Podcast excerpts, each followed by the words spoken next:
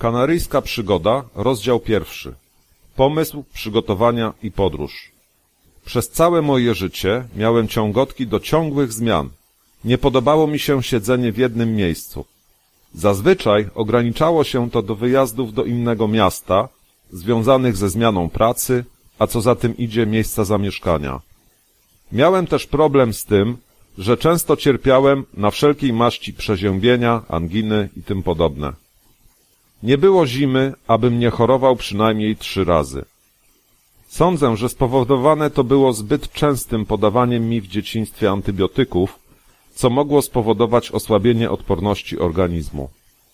Kiedy temperatury zmieniały się wraz z porami roku, nie nadążałem z przystosowywaniem się i pojawiały się choróbska. Kiedyś więc zacząłem zastanawiać się, czy nie ma na Ziemi jakiegoś miejsca do życia, bardziej idealnego pod względem klimatu. Wpisałem w wyszukiwarce internetowej hasło stały klimat i jako wynik dostałem między innymi Wyspy Kanaryjskie. Zacząłem czytać, potem drążyć temat jeszcze bardziej i tak się zaczęło. Tak narodziło się marzenie. Po wielu rozmowach z żoną Urszulą doszliśmy do wniosku, że jeżeli kiedyś nadarzy się jakaś okazja do wyjazdu, to warto by spróbować. Okazja nadarzyła się kilka lat później. Niestety nie taka, o jakiej myśleliśmy. Upadła prowadzona przez nas firma, przez co zmuszeni byliśmy zaczynać wszystko od nowa.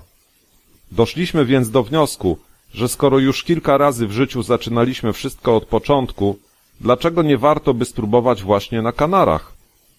Tak zaczął rodzić się szybki plan. Zaczęliśmy się uczyć języka hiszpańskiego. Na początku codziennie uczyliśmy się około dwudziestu nowych słówek i studiować hiszpańskie czytanki. Po kilku tygodniach dzienna ilość uczonych się przez nas słówek sięgnęła sześćdziesięciu. Kiedy zapadła decyzja, że jedziemy, kupiliśmy bilety na samolot na Gran Canarię, ponieważ tę właśnie wyspę wybraliśmy na podstawie zebranych informacji. Jedne z tańszych przelotów organizowały linie lotnicze Air Berlin. Zatem u nich właśnie kupiliśmy bilety. Zadecydowaliśmy, że pierwsze kroki w nieznane skierujemy sami, bez dwójki naszych dzieciaczków, którymi miała się zająć moja mama. Mieli do nas dołączyć po zadomowieniu się przez nas na Kanarach lub po skończeniu przez nich w Polsce roku szkolnego, żeby już im bardziej życia nie komplikować i nie zarywać roku szkolnego. Ciągu miesiąca, jaki pozostał nam do wyjazdu, sprzedaliśmy większość rzeczy, które przedstawiały jakąś wartość. Łącznie ze starym samochodem. Uczyliśmy się hiszpańskiego i staraliśmy się nie trząść ze strachu. W końcu jakby na to nie patrzeć, jechaliśmy w ciemno. Nie mieliśmy załatwionej pracy, ani nie znaliśmy nikogo na miejscu. Myśleliśmy jednak pozytywnie. Nie ma przecież na świecie takiego miejsca, którym człowiek nie dałby sobie rady.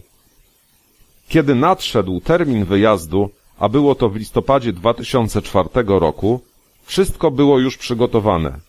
Dzieci chodziły do nowej szkoły, mieszkając u babci. Mimo, że ciężko było to znieść, pocieszaliśmy się, że nie jesteśmy pierwszymi rodzicami, którzy muszą czasowo rozstać się ze swoimi pociechami.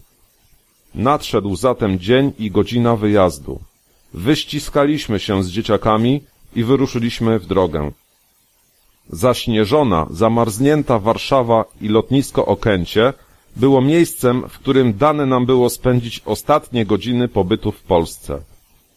Przybyliśmy tam około godziny 23 i przeczekaliśmy aż do około 6 rano. Kiedy nasz lot pojawił się na tablicy odlotów, zgłosiliśmy się na bramce i oddaliśmy nasz bagaż przechodząc do terminala. Później zapakowaliśmy się do naszego Boeinga 737, który miał nas zawieźć do Düsseldorfu, bowiem tam właśnie mieliśmy przesiadkę. Kiedy wzbiliśmy się ponad chmury, zaświeciło nam w oczy słońce, co dodało nam nieco otuchy.